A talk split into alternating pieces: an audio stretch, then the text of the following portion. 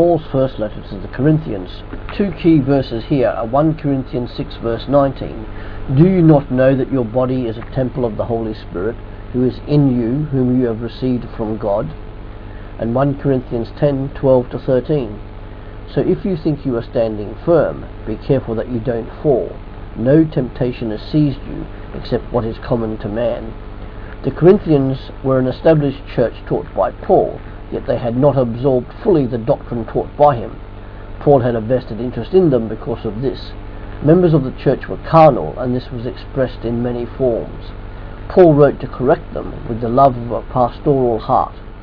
Whilst Paul does endeavour to correct their problems, in doing so he also expounds great themes such as love and the resurrection.